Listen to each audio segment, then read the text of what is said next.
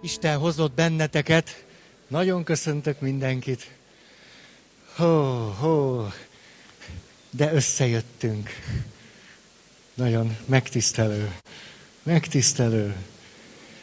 Na, akkor nézzük csak, hol is tartunk, hogy ott jártunk, emlékeztek, hogy arról beszéltünk, hogy ahhoz, hogy megelégedetten, tartósan képesek legyünk egy társkapcsolatban lenni, és az a kapcsolat élő és eleven tudjon lenni. Most már arról az összefüggésről szinte nem is beszélve, hogy egy élő és eleven társkapcsolat, ami tartós is tud lenni, és közben megelégedetten tudunk benne lenni, milyen csodás forrása lehet egy éltető spiritualitásnak és viszont is, hogy egy ilyen társkapcsolat eh, hogyan tud egy eh, spirituális világot kibontani számunkra. Majd még erről egy picit fogok beszélni. Minden esetre eh, ott járunk, hogy volt egy pontunk, ami így szólt, hogy elismerem az esendőségemet. Fölismerem az esendőségemet és az egymásra szorultságunkat. Hellinger kifejezetten azt mondja, nagyon tetszik ez a gondolata, és mindegy, hogy ki mondja, az az érdekes, hogy elindít-e bennünk valami fontosat. Bennem elindított. Ez pedig az, hogy ő azt mondja, hogy egy férfi és egy nő közti kapcsolat akkor tud egy reális és természetesen megfelelő talajra állni, hogyha a férfi elismeri azt, hogy szüksége van a nőre. Hogy ő férfi, és hogy éppen az, ami miatt keresi a kapcsolatot egy nővel, éppen az abból is fakad, hogy ő férfi, és sosem lesz nő, és sosem lesz elég magának, és éppen arra van szüksége, amit egy nő tud, és ami maga egy nő.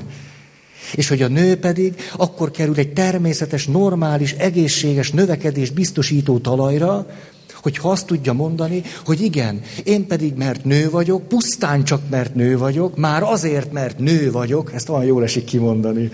Ez valahogy, valahogy növeli az önazonosságomat. És ez, ja, erről eszembe jutott valami. Úgyhogy ezt ne felejtsem el, hogy hol tartok, már az elején, és akkor mi lesz a mai egész alkalommal. Rögtön az elején elfelejtem, mit akartam. Azt mondja egyszer valaki, de kedves volt. Azt mondja, tudod, Feri, Hallottam én rólad néhány évvel ezelőtt, erre iszom egy kicsit. Hát nagyon kedvesek vagytok. Múltkor beszéltem az attribúcióról, ugye, hogy milyen jelentést tulajdonítunk dolgoknak. Hát engem ez szíven ütött. És azt a jelentést kötöm hozzá, hogy hozzad magadnak a kólát. És kaptál egy hétre, hány, ez azt mondja, hogy egy hónap, három hónapra való, tehát hozzad magaddal. Ezt tudom, mit törődünk veled minden alkalommal. Tessék, itt az hozzá egyet. Mi adtunk. De látjátok, de nem mindegy, hogy milyen jelentést tulajdonítunk egy eseménynek. Hát egész rettenetes lenne, ha ez lett volna az első gondolatom. Na, na, nem, az első gondolat az, hogy jaj, tényleg a kóla. Nem, elfelejtettem, hogy volt ez a kólás történet. De, de úgy látszik, hogy elég jól sikerült megmutatnom nektek, hogy milyen az, amikor realitás vesztésben vagyunk valamilyen hiedelmünk által, mert ahogy mentem el, legalább négyen megkérdezték, hogy tényleg nem láttad? Tehát örömmel mondom nektek a múlt alkalom helyes értelmezése miatt is, hogy persze, hogy láttam. Hát én kértem. Mert nem volt. Na, na jó, szóval, eh, na, örülök neki, hát tündér bogára társaság. Jól van. És jót vettetek, rendeset. Szóval azt mondja nekem múltkor valaki, te Feri, hát tudtam én, hogy vannak ezek az alkalmak, hát hogy ne tudtam volna? Hát valaki szólt, és akkor meg is hallgattam egyet-kettőt, na de aztán leszálltam róla. Leálltam én erről, mint alkoholbeteg a szerről. Én leálltam róla, aztán, és mondja, hát tulajdonképpen miért is? Tulajdonképpen egy okom volt rá, hogy te neked túl nőies a hangod.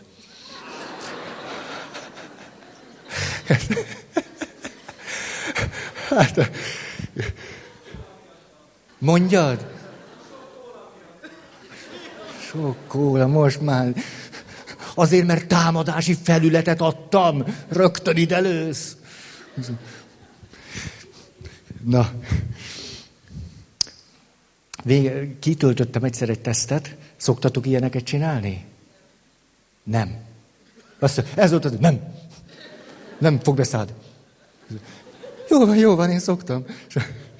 És, van egy ilyen teszt, hogy mennyire vagy nőies alkat. Örömmel néztek engem, én nektek mondom.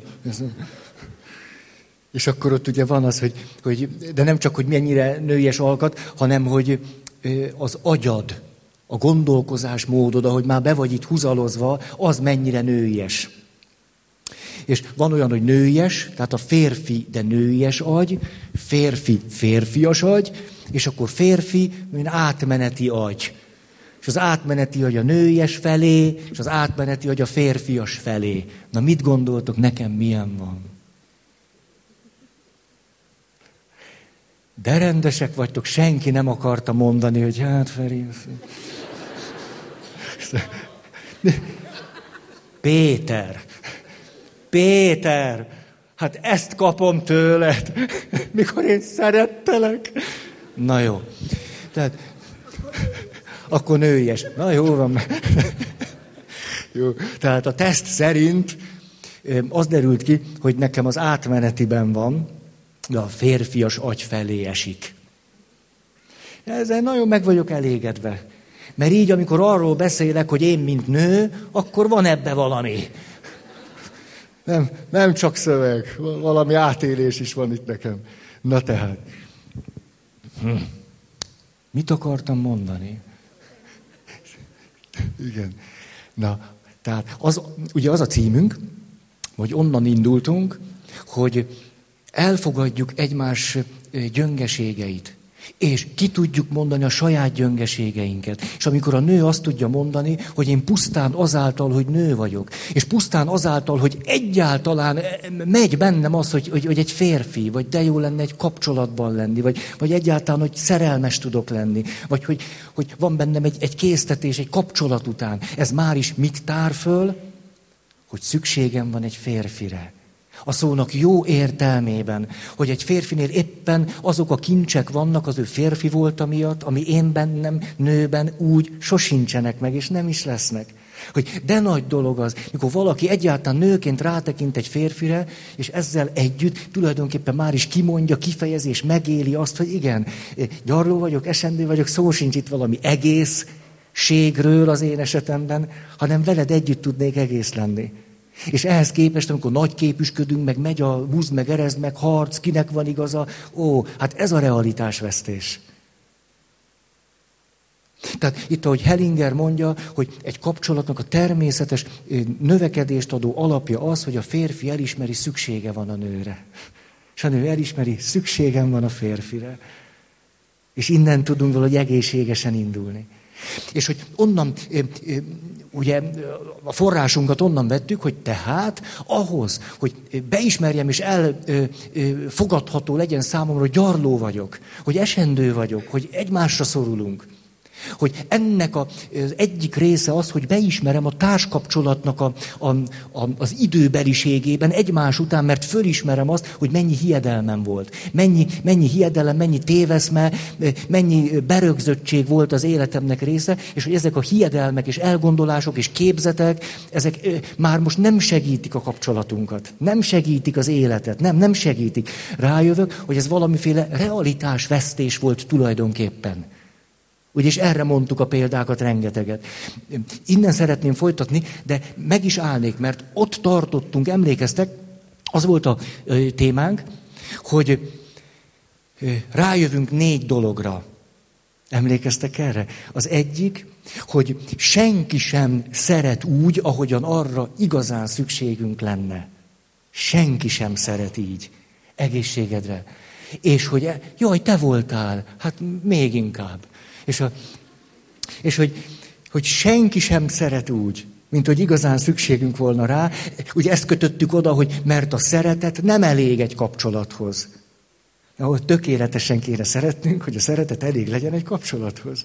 De nem tudunk tökéletesen szeretni, esendőek vagyunk és gyarlók, szeretünk, ahogy tudunk.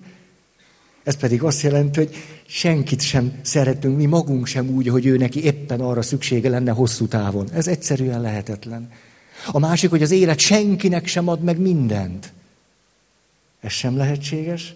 Hogy egyikünk sem tud egy egész, egész, egész, egész életet élni, hát hiszen mindig megmaradnak a hiányaink, mindig lehetne még valamit, és valamit, és valamit, ami éppen még nincs benne, és végül, hogy nem leszünk tökéletesek a végére se. Ugye ez az, ami minél narcisztikusabb vagyunk, annál jobban fáj.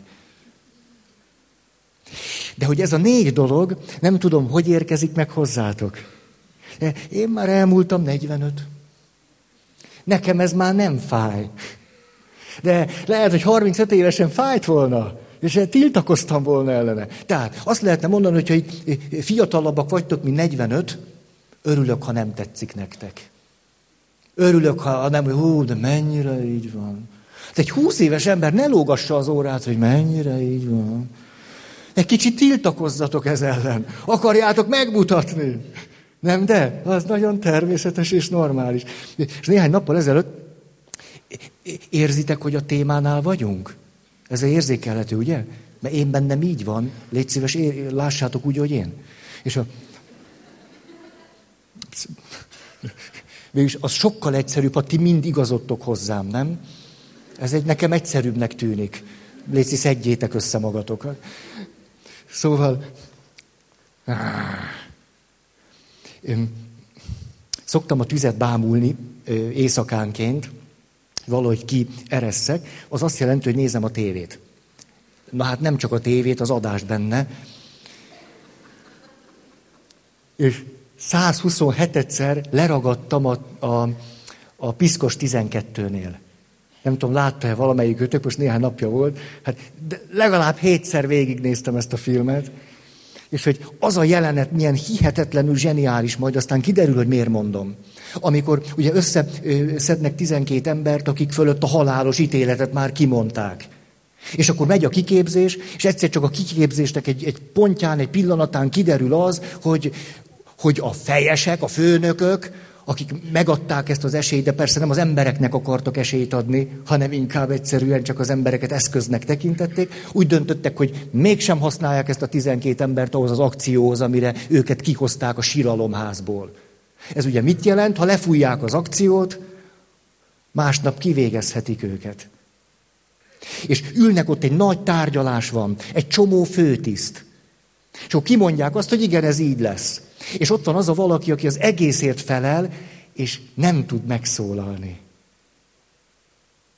Egyszerűen nem, nem jön ki belőle valami mentő gondolat, valami mentő ötlet, nem. És egy óriási csönd van, és egyszer csak egy kisebb rangú tiszt azt mondja, hogy hát nekem most eszembe jutott valami, hogy nem lehetséges az, hogy csináljunk egy próbát ezekkel az emberekkel. Legyen egy éles szituáció, úgyis most néhány nap múlva lett volna egy ilyen hadgyakorlat, hát vonjuk be őket, majd kiderül, hogy alkalmasak-e vagy nem. És ugye egyszer csak fölkapják ezt a szót, és akkor tudjuk, hogy ott aztán hihetetlen ügyesen, trükkösen, leleményesen, rafináltan, huncut módon kivágják magukat, és lehetőséget kapnak az életre. Ezt a történetet, ezt a pillanatot, ahogyan egyszer csak úgy megül a csönd, és mindenki azt mondja, hogy hát, hát ez van. Ez, ez van. Hogy milyen áldott pillanat, mikor valaki egyszer csak ezt a csöndet megtöri bennünk. És azt mondja, hogy nem lehetne esetleg valamit most itt megnézni? Nem volna egy lehetőség valamire? Ezeket áldott pillanatnak tartom. Ezt azért akarom mondani, amikor kimondtam ezt a négy dolgot. Senkit sem szeretnek úgy, ahogy szeretné. Az élet senkinek se ad meg mindent, az életünk nem tud egész lenni, és nem leszünk tökéletesek. Arra vágyom, hogy legyen bennetek valaki, aki azt mondja, hogy na nézzük csak meg. Na, na, na, na lássuk csak ezt. Szóval, hogy támadjon föl bennetek, nem tudom én, egy csalafint a gyerkőc, vagy valaki, aki azt azért csak úgy nem fogadom el. Valamit találjunk ki. Ezt nagyon szeretném. Na, legyen valami, ezt legyen valami. Most erről a valamiről szeretnék beszélni.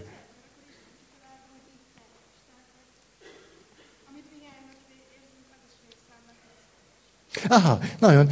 Azt hangzott el, hogy na de így teljes, hogy amit hiánynak érzünk, azzal együtt teljes. Nagyon egyetértek. Igen. És akkor itt a teljességnél elkezdtem egy picit gondolkodni, hogy hogy is ragadhatjuk meg, mert ugye ide vittük tovább a témánkat, hogy az ember élete nem lehet egész, nem minden, de az ember élete teljes lehet. Teljes. Akkor is, ha csak húsz évet éltem, lehet teljes. Akkor is, ha csak ez adatot meg, vagy az, ha csak erre vagyok képes, vagy az, lehet teljes.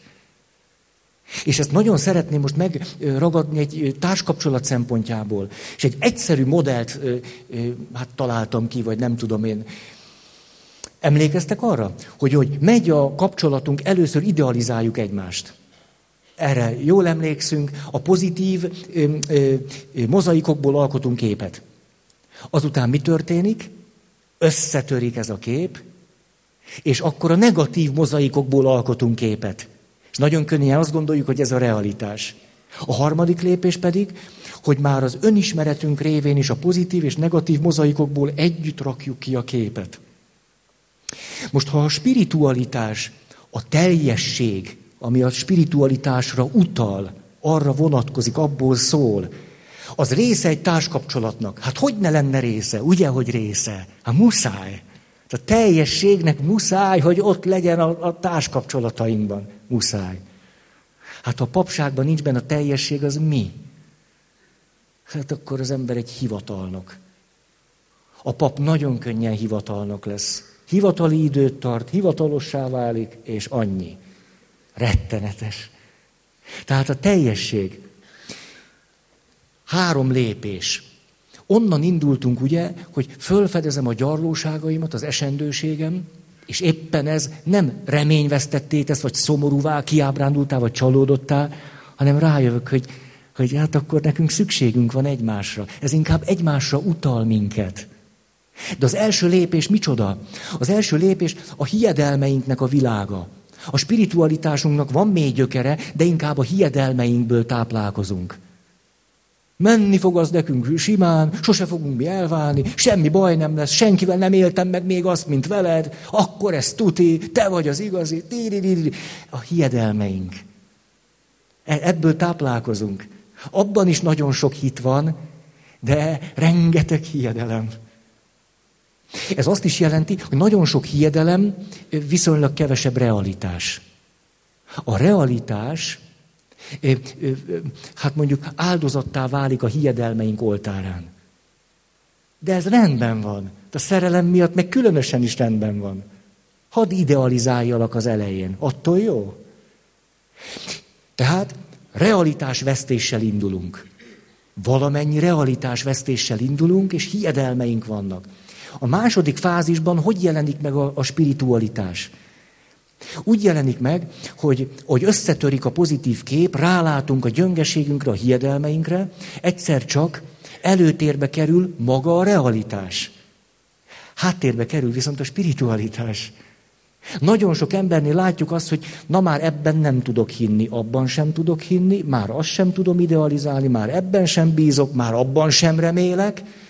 És azt mondjuk, na hát ha ennyi mindenben nem láttuk a, a valóságot, a realitást, az vegyük előre a realitást. És akkor szoktuk megkérdőjelezni nagyon, hogy na, hát szentségi házasságot kötöttünk, és hol, hol van az a szentség? Hol, hol erősít meg?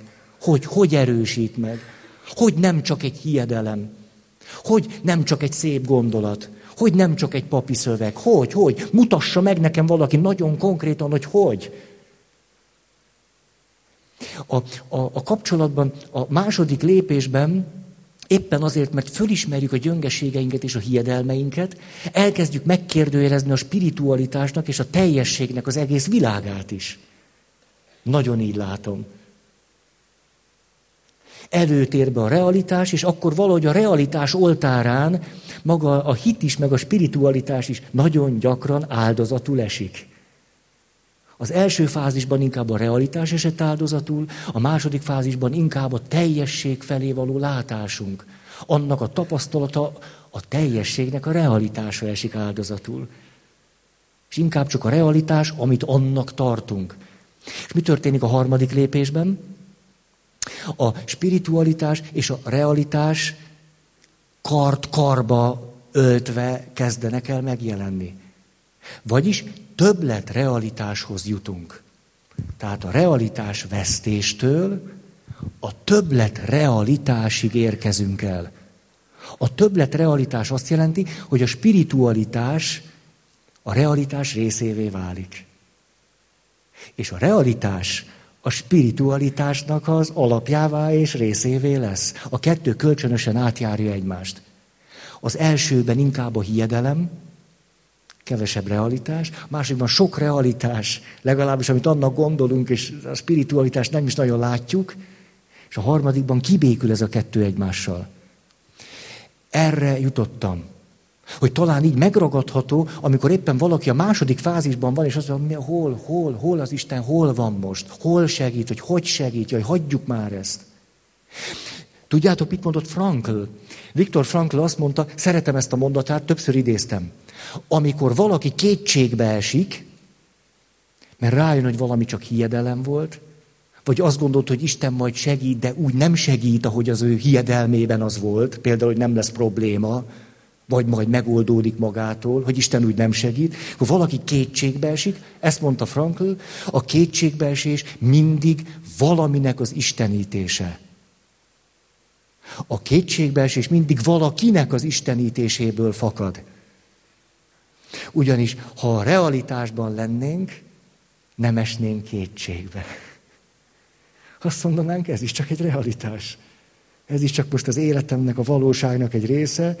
Attól, hogy fáj, vagy attól, hogy nehéz, még nem kétségbejtő. Ezt a mondatot nagyon találónak látom. Na most. Azt mondja, most az a kérdés, hogy mi a teljességet hogyan ö, hoztuk be az életünkbe, vagy az hogyan van jelen. Most így mondom, ezt szoktam használni, hogy a ma embere, hát sajnálom ezt, a ma embere. A ma embere nagyon is tud a teljességről, de a teljességet hogyan ragadja meg? A társkapcsolatodban hogyan ragadod meg a teljességet? Pillanatszerűen valahogy ilyen élményszerűen, feelingszerűen. Nagyon szeretjük a teljességnek az élményét vagy tapasztalatát pillanatiságában. Sokszor annyira szeretjük, hogy mindig ezeket a pillanatokat keressük, vágyjuk és vadásszuk. Nagyon is tudunk a teljességről, de a teljességet abban az összefüggésben éljük meg, hogy ebben a pillanatban, egy élményben valahogy az hogyan adatik számunkra. Ez néha annyira legyűgöz bennünket, hogy inkább emberről emberre vándorlunk, csak hogy minél több esélyünk legyen a pillanatban, a mostban, egy éjszakában, egy találkozásban, egy összeölelkezésben ezt a teljességet megélni. Ez is teljesség, de a pillanatban van.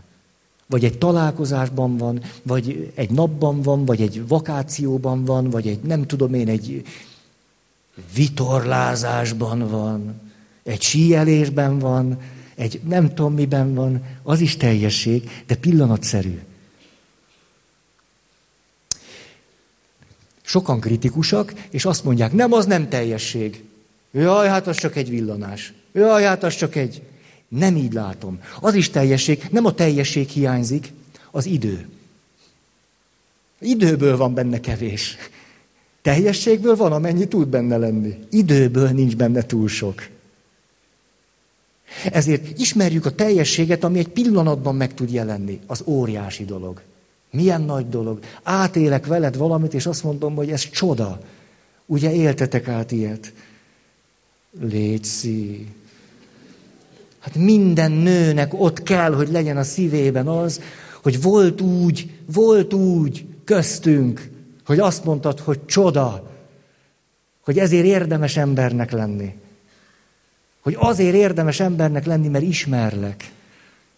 Hát ez ugye megvan. Én kinézem belőled. Hát megvan ez az élmény. Nekem nőként nagyon. Én... Igen ám, de létezik a teljesség mondjuk középtávolságban is. A teljesség egy nap alatt, a teljesség a, a hét alatt, teljesség a hónap alatt, az év alatt, egy évtized alatt. A teljesség tíz évben az más, mint egy pillanatban, vagy egy éjszakában. Más. Nem a teljesség, más az idő. Tíz évre elosztva az a teljesség más arcát mutatja. És aztán van a teljesség egy életre szólóan. Úgy látom tehát, hogy ha elkezdtük érzékelni a, a teljességnek a, a lehetőségét, főleg egy társkapcsolatra nézve, akkor, akkor a teljesség van a pillanatban, van rövid és középtávolságban, és van életre szólóan. És hiába rakosgatod a pillanatokat össze, nem ismerted meg azt a teljességet, ami akkor van, amikor 50 évig csinálsz valamit. Hmm. Én nem tudom, ezt mondtam-e, biztos mondom, mindent mondtam már, unalmas vagyok, az rettenetes. Hogy, hogy mikor 22 eh, évesen fényes tekintettel elhatároztam, hogy muszáj, hogy pap legyek, na azért nem egyedül döntöttem el, megbeszéltem valakivel, már Istennel, mégis kikértem az ő véleményét is. És akkor tudjátok, mi volt az egyik legfontosabb motívum, ami miatt én 23 évesen abba az egész sportvilágot? Ott hagytam az egészet, azt mondtam, nem, én, én elmegyek papnak. Pedig gondolkodtam ezen, még mondjuk 30 éves koromig menne a szekér. És akkor, amikor már úgy, úgy izületeim tönkre vannak, nyertem egy pár versenyt, hát akkor majd jelentkezek a papnevelőintézetbe. Megkísértett a gondolat. És akkor egyszer csak az jutott eszembe. De én szeretnék fiatalon is pap lenni. Én szeretnék. Én, mert, mert más a papság, ha középkorúan kezdtem. Akkor az, hogy mit jelent papnak lenni, az nekem csak 35-től van. 37-től van. Nem, én azt akartam, azt, erre vágytam. Én azt szeretném, hogy nekem a papság teljessége ne csak 30 év legyen, hanem elmondhassam azt, hogy én fiatalon is voltam pap. Én ez, ez, ez volt bennem, én a teljességet ebben, és akkor jelentkeztem, eltett néhány év, vecske, és annyira köszönöm Istennek ezt a, ezt a számomra ilyen megmosolyogtató dolgát, hogy két hétig 20 évesen voltam pap. Két hétig. Ha. Úgyhogy nincsen az a lélektani könyv, ami azt merné mondani, hogy én fiatalon nem voltam pap. Már pedig, hogy voltam legalább két hétig. És hogy mit jelent mondjuk papnak lenni, hogy én annyira hálás vagyok, hogy benne van az, hogy fiatalon is. És hogy most, ó, emlékeztek, mondtam, hogy ma már a nők első házasságkötésének ideje 29 év. Hmm, azt az egy évet nagy kincsnek tartom. Te fiatalon is voltál feleség. Fiatalon már valakinek a felesége voltál. Fiatalon megházasodtál. Az a teljességnek egy más. Ez most nem egy burkolt propaganda. Egyáltalán nem, mert akkor inkább azt mondanám, hogy te inkább várj egy kicsit. Ne, ne, nem véletlen az a 29 év. Van annak árnyéka, meg színe is. Jobb, ha valaki vár, ha úgy van vele. Na. Ja, itt mindjárt beleveszek ebbe. Aj, te...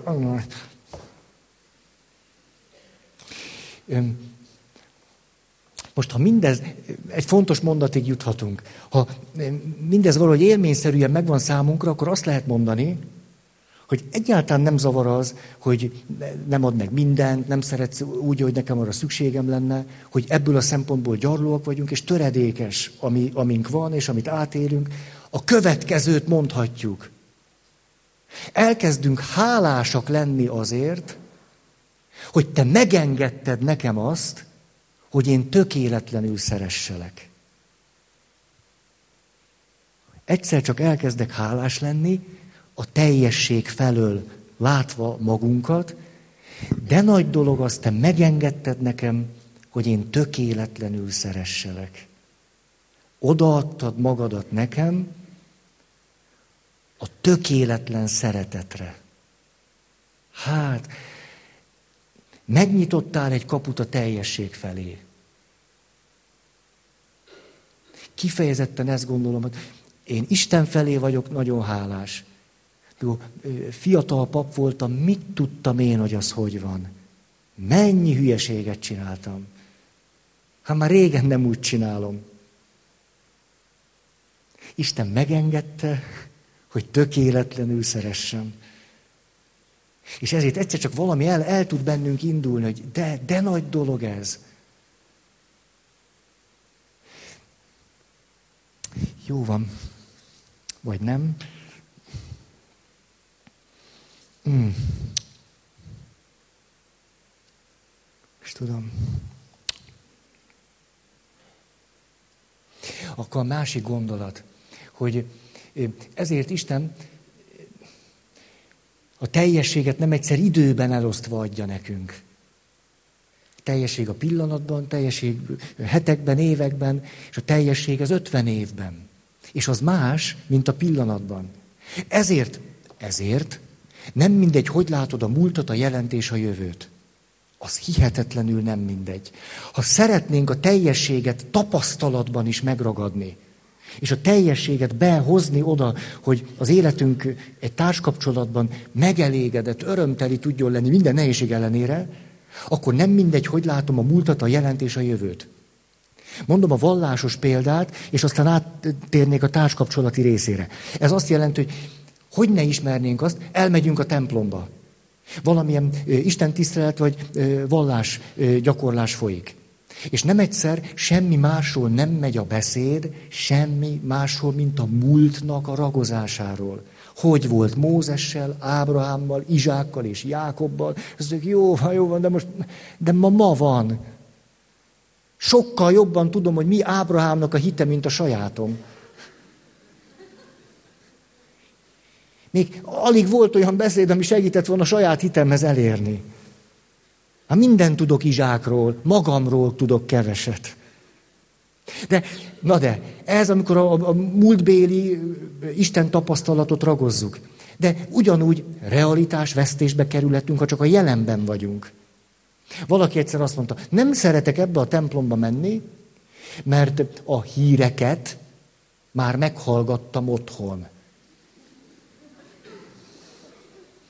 Ez ugyanaz. A pap azzal van elfoglalva, hogy mi van most. Nincs sem, nincs jövő, nincs reménység, nincs múlt, nincs üdvösség, történet, nincs, jelen van. És akkor a jelennek a piszlicsáré dolgai kerülnek föl a szószékre, vagy akár és az ezek ott elburjánoznak. Egész kiábrándító. De az is a jelenbe való elveszés lehet, hogy semmi mással nem tudok foglalkozni, mint az, hogy a pillanat valahogy élményszerűen adjon Isten tapasztalatot. Nincs egy üdvösség történetünk, á, saját személyes üdvösség történetem, én és Isten. Nincs is ilyen, csak valami élmény kell. Ahogy írtam valamelyik, valamelyik könyvet, nem merem elmondani melyiket, akkor egyszer csak, képzeljétek el, lett egy Isten élményem. Nem olyan rég volt. És elfogott egy Isten élmény, azon kezdtem el csodálkozni, hogy nekem valószínű, hogy most ut- elkezdtem utána számolni, tíz éve nem volt ilyenem. Nem volt Isten élményem. Tíz évig. És hogy éjszakot van fél egy vagy egy körül körmöltem, egyszer csak valami megragadott engem. Így elragadott, nem is bírtam aznap aludni. Egy percet se aludtam.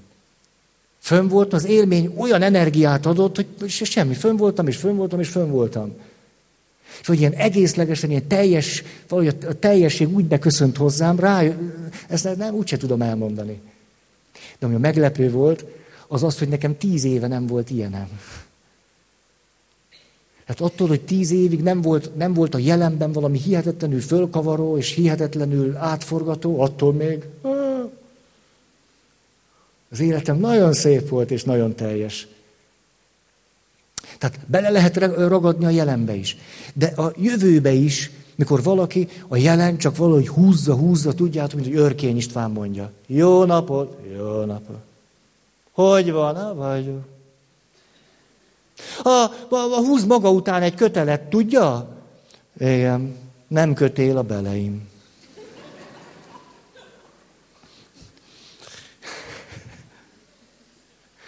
Ugye, mikor valaki így van a jelenben, és semmi másba ne, nem próbál valahogy kapaszkodni, hogy majd szép lesz. Majd egyszer. A nő sóhajt egy nagyot, és azt mondja, hát apjuk, valamelyikünk meghal, én beköltözök a városba.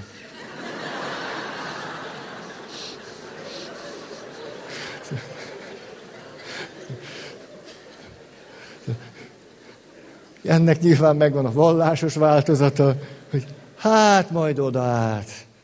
Itt az árnyékvilágban így elbóklászunk.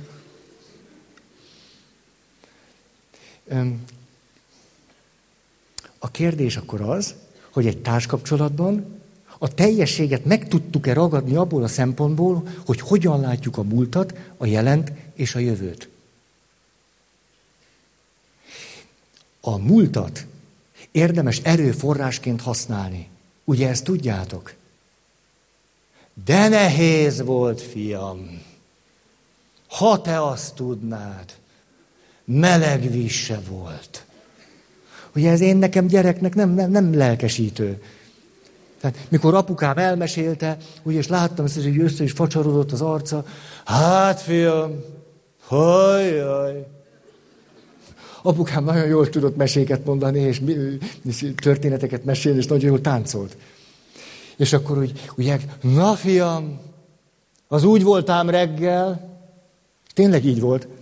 Úgy volt az reggel, kimentem a kúthoz, fölhúztam a vödröt, hideg víz, télen is. Na ott volt a lavor, bele a víz, ott abba, abba volt a mosdás. Bizonyám, fiam, így?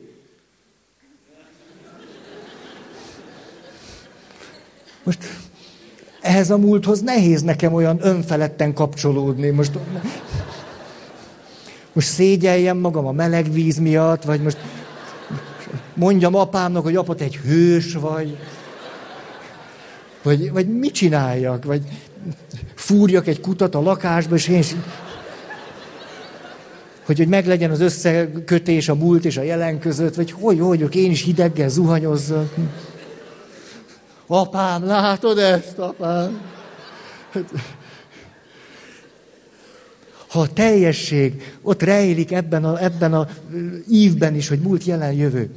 Hát azért vannak ezek a fontos kérdések, és látjátok, hogy a vallásgyakorlat is mennyire tud egyoldalú lenni. Akkor valaki egy ilyen kultúr-keresztény szemléletmód az, hogy a múlt. És mi jut rögtön eszedbe? A múlt?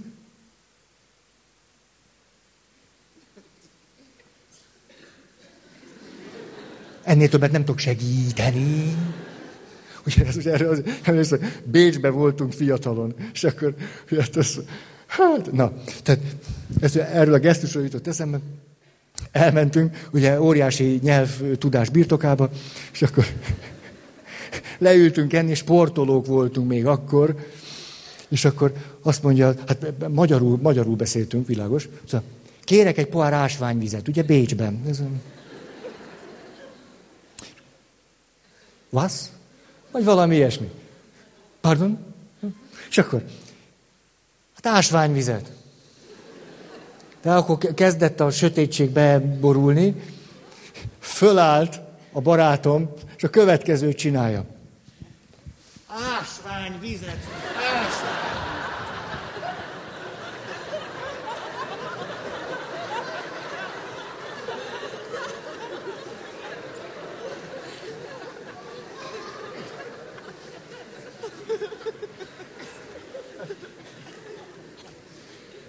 Jaj. Szóval, hát, tehát,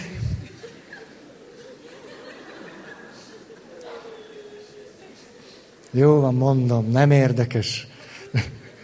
Szóval, hogy a kultúr kereszténységünkben, amikor meghalljuk ezt az hogy múlt és a múlthoz való viszony, a legtöbb ember számára, ja, a múlt bűnei.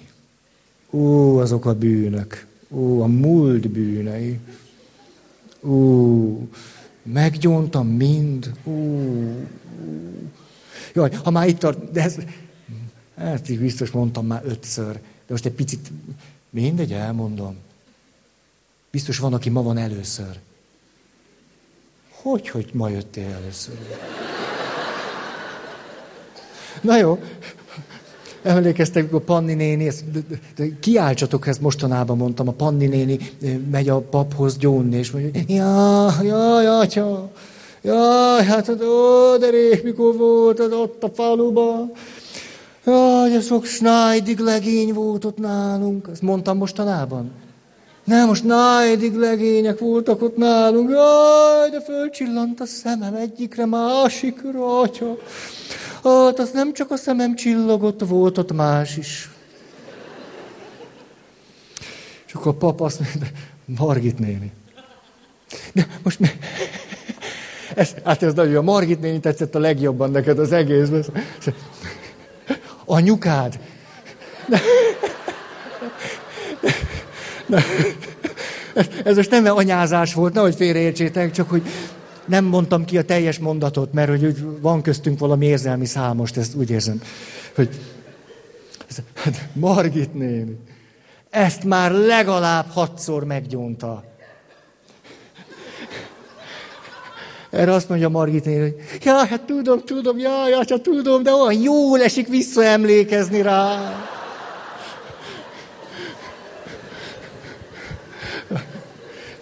Tehát hogyan nézek a múltra. Tehát nem baj, hogy bűn, de olyan jól esett. Hát, hát, hát én nem tudom, ez, ez, ez növele, növeli az életet. De azt se, hogy jaj, bűn volt, mennyi bűn volt ott, mennyi bűn volt. Ó, mindent másképp csinálnék, mindent. Hát persze, hogy másképp csinál, most már mai eszeddel. Hát még jó, hogy, hogy másképp csinálnád. Na de, milyen nagyszerű dolog az. Elmentem egy lelki gyakorlatra. Ritkán megyek, nehogy kárt tegyenek bennem. De hogy oda, oda szántam magam, kaptam egy nagyszerű gyakorlatot. Azt mondta a pap, na akkor mindenki vonuljon el, vegyen egy papírt, írja föl az életének a fő szakaszait, ettől eddig, attól addig, attól addig, attól addig, attól addig, és azután mindegyik szakasznál kérdezd meg, hogy volt ott jelen Isten, hogyan vezetett téged. Hogy volt jelen, hogy vezetett. Na ez már valami. Ha azt szeretnénk, hogy a múlt egy kapcsolatnak erőforrása legyen, akkor milyen formában mutatkozott meg a szeretetünk egymás iránt? Szakaszold a kapcsolatot, és ez a kérdés. Hogy mutatkozott meg az egymás iránt való szeretet? Isten hogyan segítette a kapcsolatunkat? Tik, tik, tik. Ezeket a kérdéseket érdemes föltenni. Olyan csodaszép dolgokra találunk, Érdemes azzal kezdeni, ú, most nem akartam egy gyakorlatot mondani, csak ha már mondom, akkor az első kérdés az az, hogy, hogy neveznéd ezt a szakaszt, mi az alapvető érzelem benne? Egy alapvető érzelem, alapvető hangulat. És az ugye lehet, hogy nagyon pozitív, jaj, akkor volt a szerelemnek a nyíladozása. Másik, na akkor egy nagy mélypont, egy nagy krízis. Az egyikben nem eufória, másikban a, a csalódottság és a fájdalom. De a kérdés ugyanaz, hogy volt ott Isten, hogyan támogatta a kapcsolatotokat. Tehát a múlt hogyan, hogyan, hogyan, hogyan válik erőforrássá. E, ez az egyik. Akkor a múltra nézve, a jelenre nézve. Isten hogyan van jelen most? Mire inspirál? Mire késztet? Mit lát bennem értékesnek?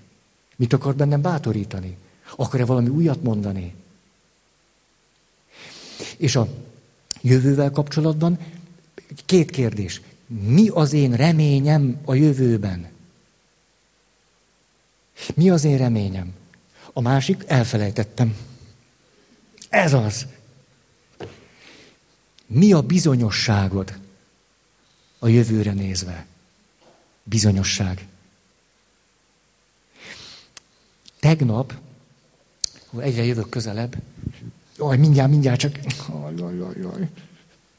Tegnap, mert hogy, hogy szóval remélem, hogy, hogy, hogy ez fontos nektek. Nem tudom, vívódok ezen, hogy, hogy, hogy az evangéliumban olyan csoda volt az, hogy vakember ül, és akkor vakságában mi mást kiáltana, mint hogy Dávid fia, könyörülj rajtam. Dávid fia, könyörülj rajtam. És akkor Jézus oda megy, és nem azt mondja, hát ezt a nyomorultat, jó, hát egy nyomorult kis valaki, hát jó, akkor lássál. Nem így van a történet. Jézus oda megy a nyomorultságában lévő vakemberhez, és azt kérdi tőle, mit akarsz? Mit tegyek? Ez csodaszép. Mit akarsz? Hogy mit tegyek? Hogy meglátja ennek az emberben, emberben és ennek az embernek az akaratát, hogy akarhat is valamit, nem csak vágyhat valamit. Ezért, ha a jelenben elég jól, stabilan állunk, akkor nem csak azt tudjuk megmondani, hogy mire vágyunk, nem csak azt, hogy mi a reményem, nem csak a múlthoz van egy jó viszonyom, hanem erre a kérdésre is tudok egy világos választ mondani. Ezt akarom. És abban nagyon sok élet tud lenni. Nem csak vágyom azt, vagy úgy lesz, vagy nem. Hát, ha egy vakembertől, aki éppen könyörök, hogy Dávid fia könyörű rajtam, ezt lehet kérdezni. Mit akarsz? Az, hogy mit akarsz? Nem így. Mit akarsz? Hogy a legnagyobb nyomorúságban is van szabadság és valami erő, ami onnan föl tud fakadni. Na de, most még fűzök ehhez valamit. Azt tudjátok, jaj, na ez az ötödik pont, ha valaki eddig nem érezte rosszul magát, majd most. Hogy ha nem a teljesség felől látunk, akkor nagyon gyakran a következő történik. Vagy mindig valami kapaszkodót keresünk, mindig, mindig valami kapaszkodót. Vagy pedig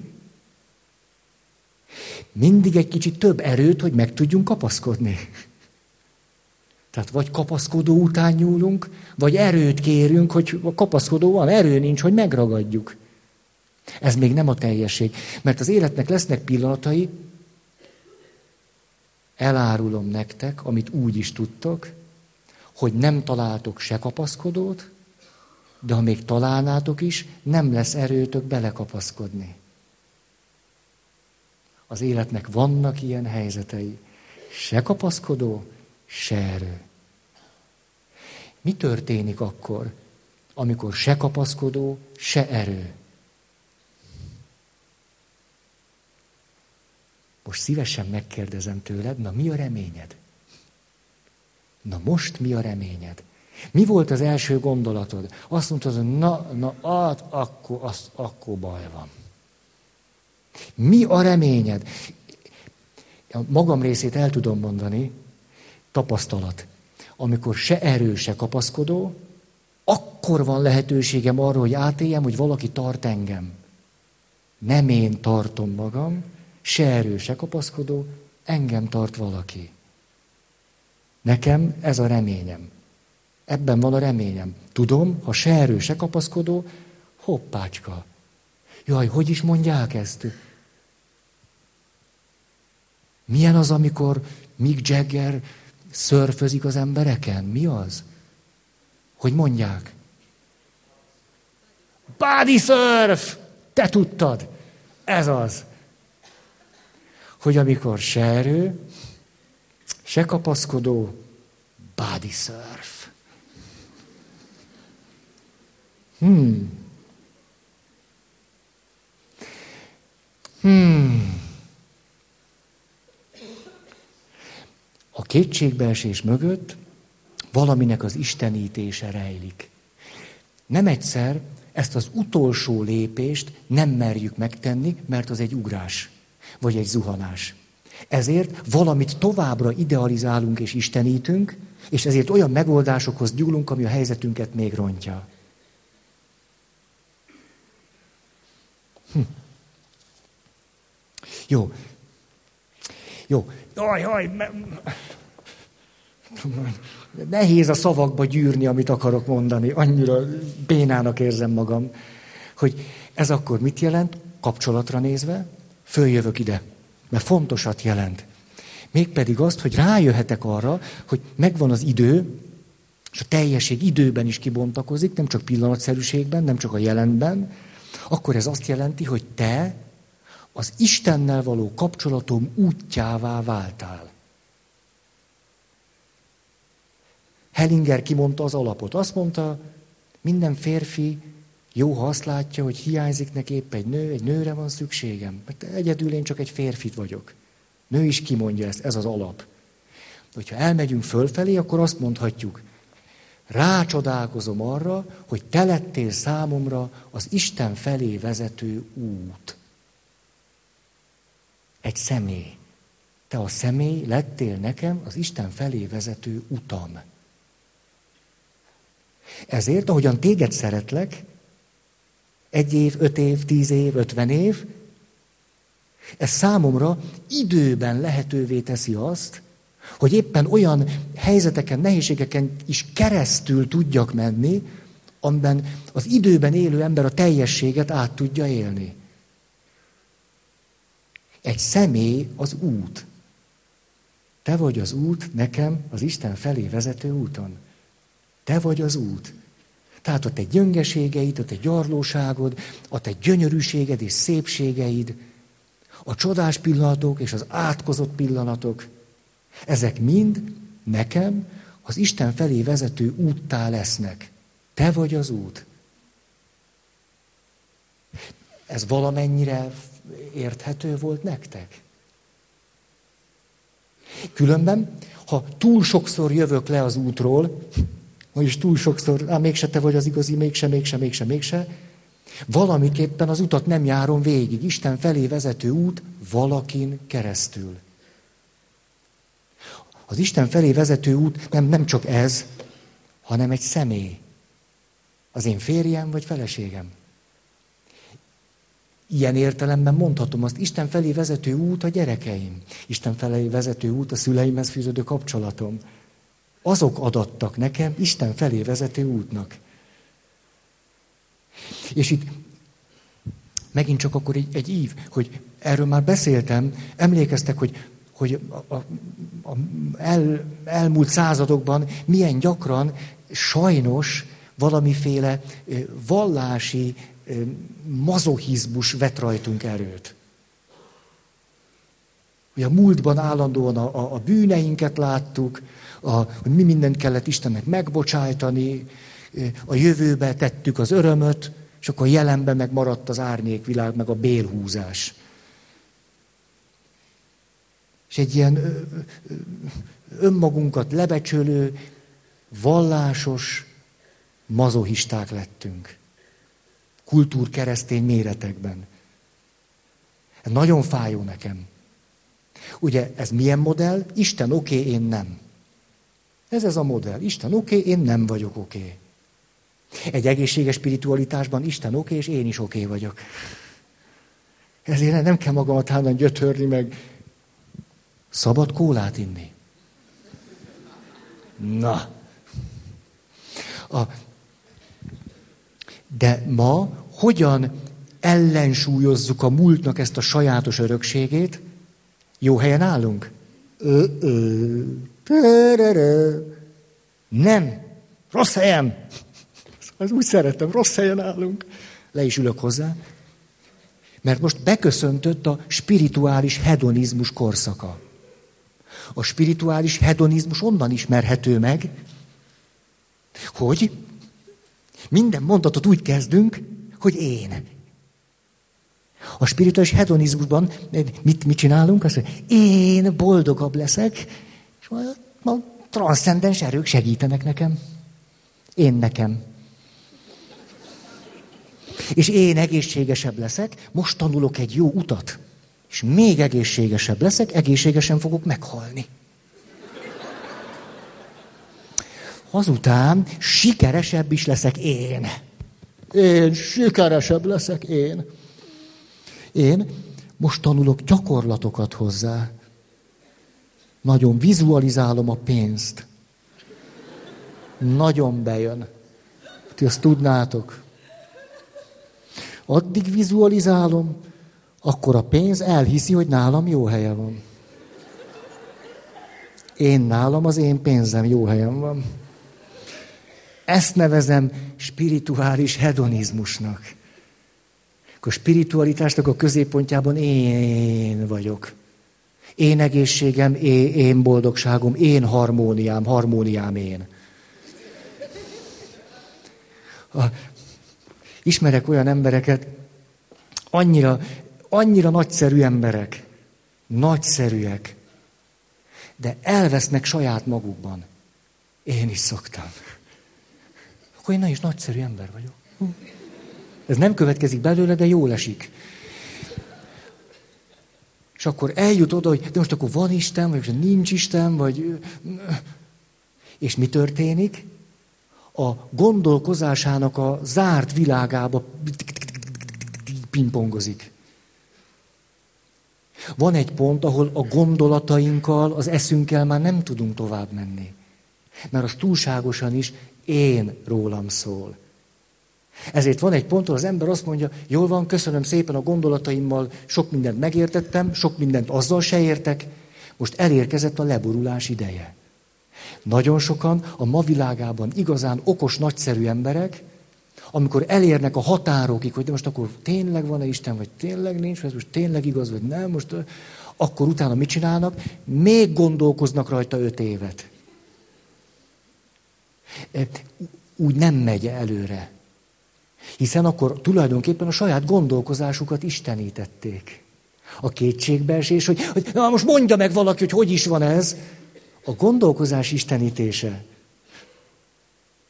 Ameddig itt a gondolataimmal, ma most a valami biztos nem lesz, addig én nem borulok le. De nagy dolog az, akkor eljön egy pillanat, és azt mondja, ha így van, ha nem, leborulok. A nagyszerű. Próbált ki. Leborulok, mert ott már a cselekvés ideje van. Na,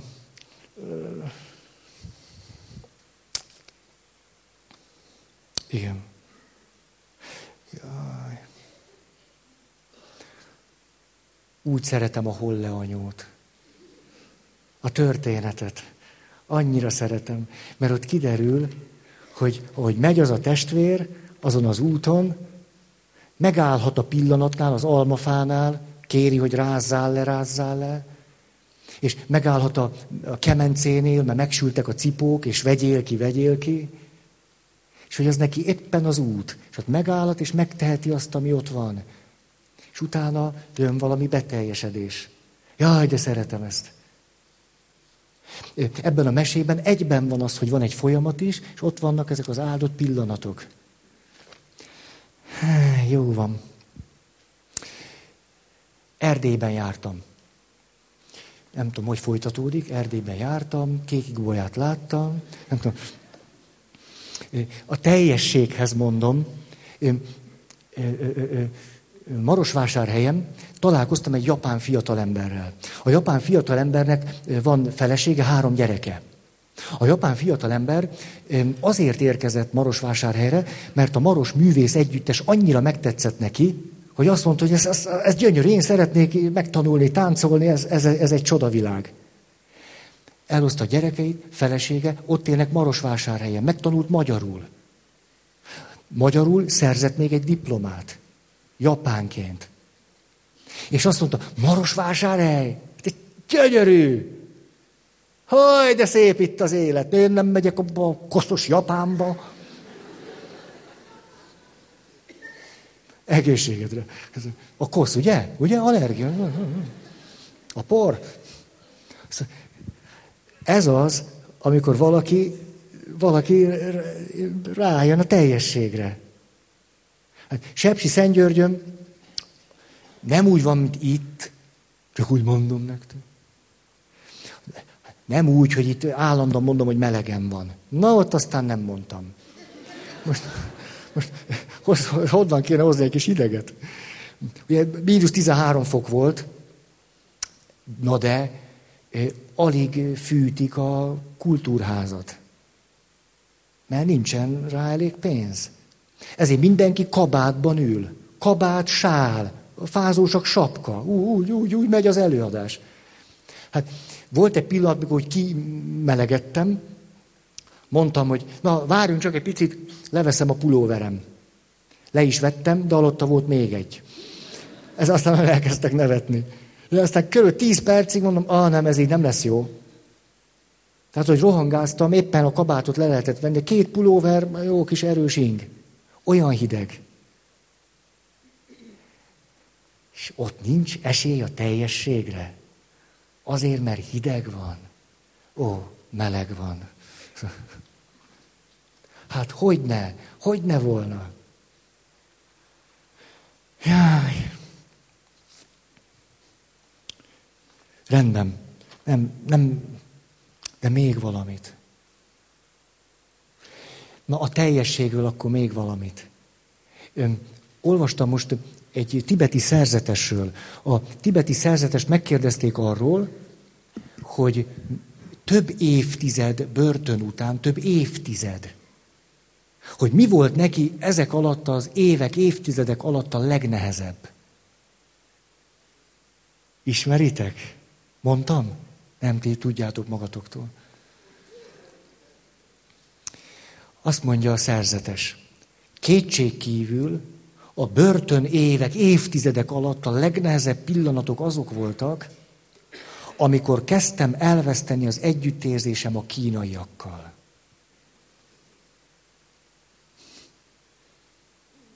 Ennél nagyobb fájdalmam nem volt. Az összes fogát kiverték. Az összes fogát kiverték. Azt mondta, a legnehezebb az volt, akkor kezdtem elveszteni az együttérzésem a kínaiakkal. Valaki, aki ismeri, mi az, hogy teljesség? Hát én szerintem ennél a férjeink jobbak. Már a fogkiverősnél. Feleségeink kedvesebbek. Ú, a teljesség. Ezért a... Na.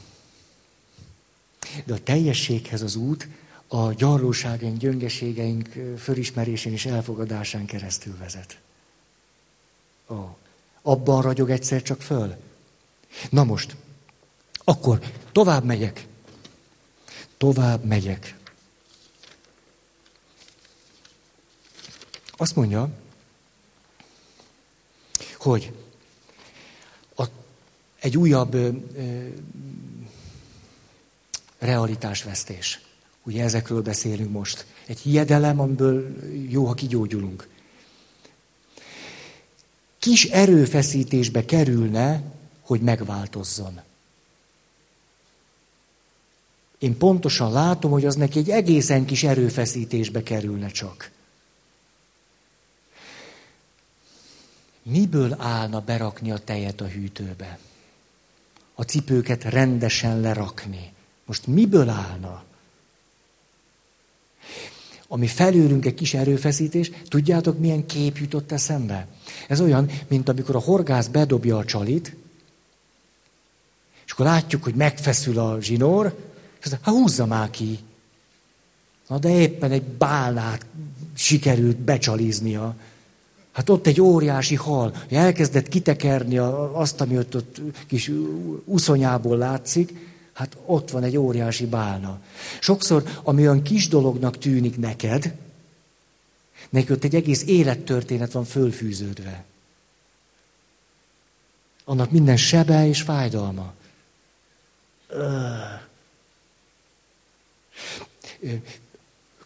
Könnyen mondjuk azt másokra, hogy annyira kevésbe tellene ezt a szokásodat megváltoztatni. Megnéznénk, hogy mi van mögötte, már nem mondanánk azt. Ez lenne azonban egy megjegyzésem, meg az előbb elmondottakhoz, hogy természetesen valahonnan néztük most meg a spiritualitás és a teljesség felől néztük meg a társkapcsolatnak a, a, a történetét. Nyilván nézhetnénk megint egészen nyilvánvalóan például abból a szempontból, hogy mindenkinek joga van magát megvédeni.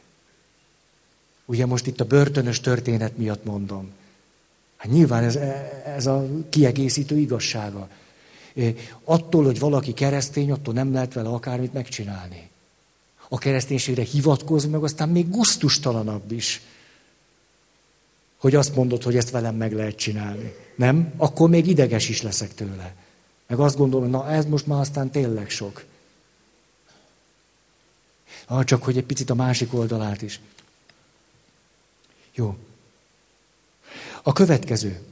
Amikor a társam kritizál, egyáltalán nincs igaza. Sokat beszéltünk a stresszről. Mikor elönti az agyunkat a stresszhormon, akkor szívesen visszalökünk mindent, és azt mondjuk, ez szemétség, ez hülyeség, ez nincs igazad, nekem van igazam.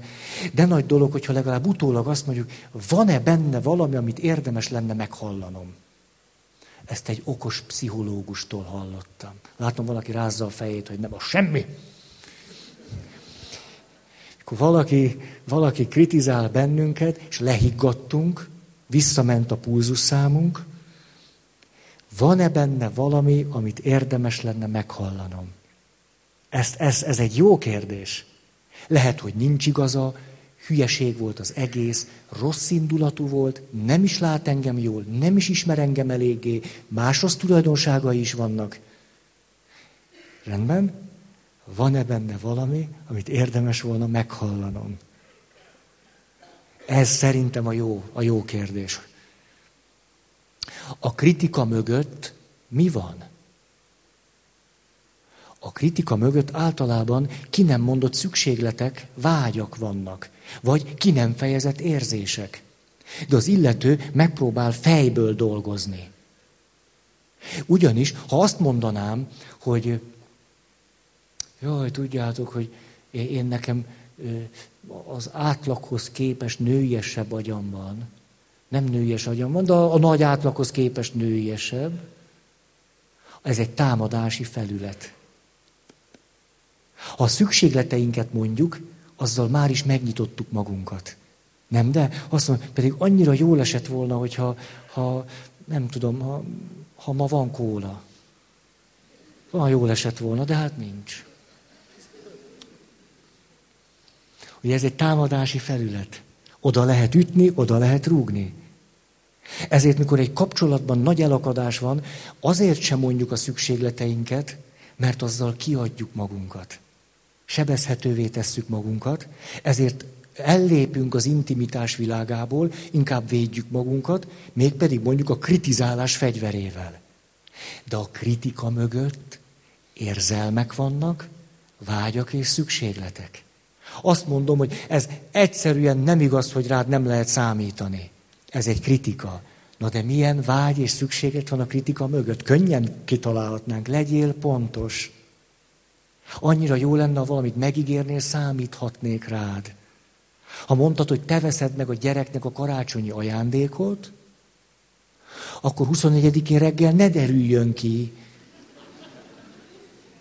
Ezt most mondom a férfi társaim miatt, hogy elfelejtetted a gyereked. Ne felejtsd már el a gyereket karácsonyi ajándékát. Hm? A kritika mögött vágyak, érzelmek, szükségletek. Ezért, ha mást nem, a kritika mögött mindig érdemes legalább a társamnak a vágyát, érzelmeit és szükségleteit valamiképpen fölismerni. De ennél tovább is mehetünk, mert a vágynak, a kritikának nem egyszer felénk eső része is van, amit érdemes lenne meghallani. Na jó. Utolsó. Tisztában vagyok azzal, hogy én nekem mire van szükségem. Dehogy is.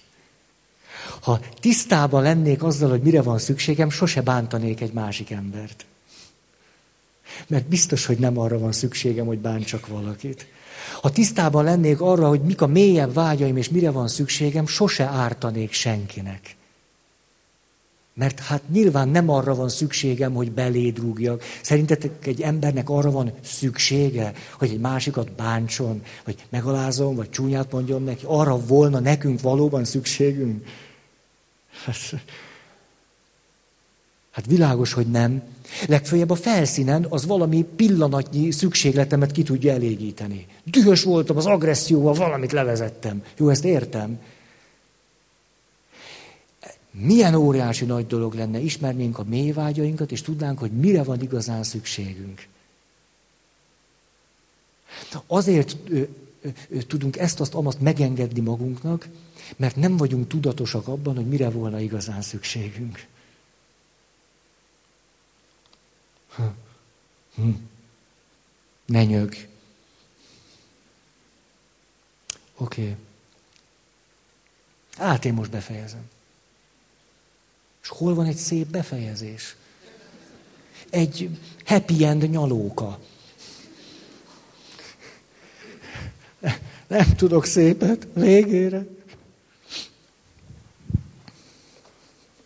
De mégiscsak mondok nektek valamit. Hogy is beszéltünk az időről, a történetről, na ezzel fejezem be. Képzeljétek el, mi történt.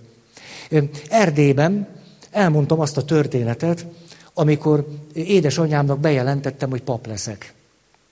Emlékeztek biztos, anyukám azt mondta, jó, akkor én felkötöm magam, meg a kutyát is. Na, van, aki ma volt először, vagy, vagy ilyen nagyon hálás közönség vagytok. Ezt most nem tudom eldönteni. Na, ez ugye az alaptörténetünk, ezt, és mi történt? Ezt elmondtam, és akkor dedikálás, és végül megvárt valaki, és látszik, hogy ilyen mély, empatikus tekintettel a következőt kérdezi. Atya, a kutya megmaradt?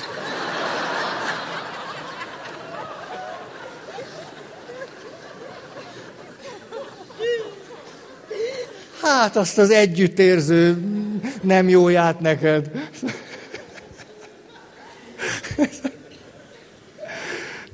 Úgyhogy ezzel valami fontossal tudjuk befejezni.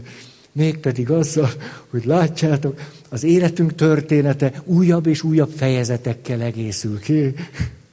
És hogy milyen óriási dolog az, hogy olyan múltat látjuk, a jelent a jövőt, képesek vagyunk, képesek vagyunk, és ez akkor a záró mondatom, rácsodálkozni arra, hogy nem csak a múlt határoz meg minket, mi is meghatározzuk a múltat. A múlt is meghatároz, és mi is meghatározzuk azt. Akkor ez egy egész tűrhető befejezés.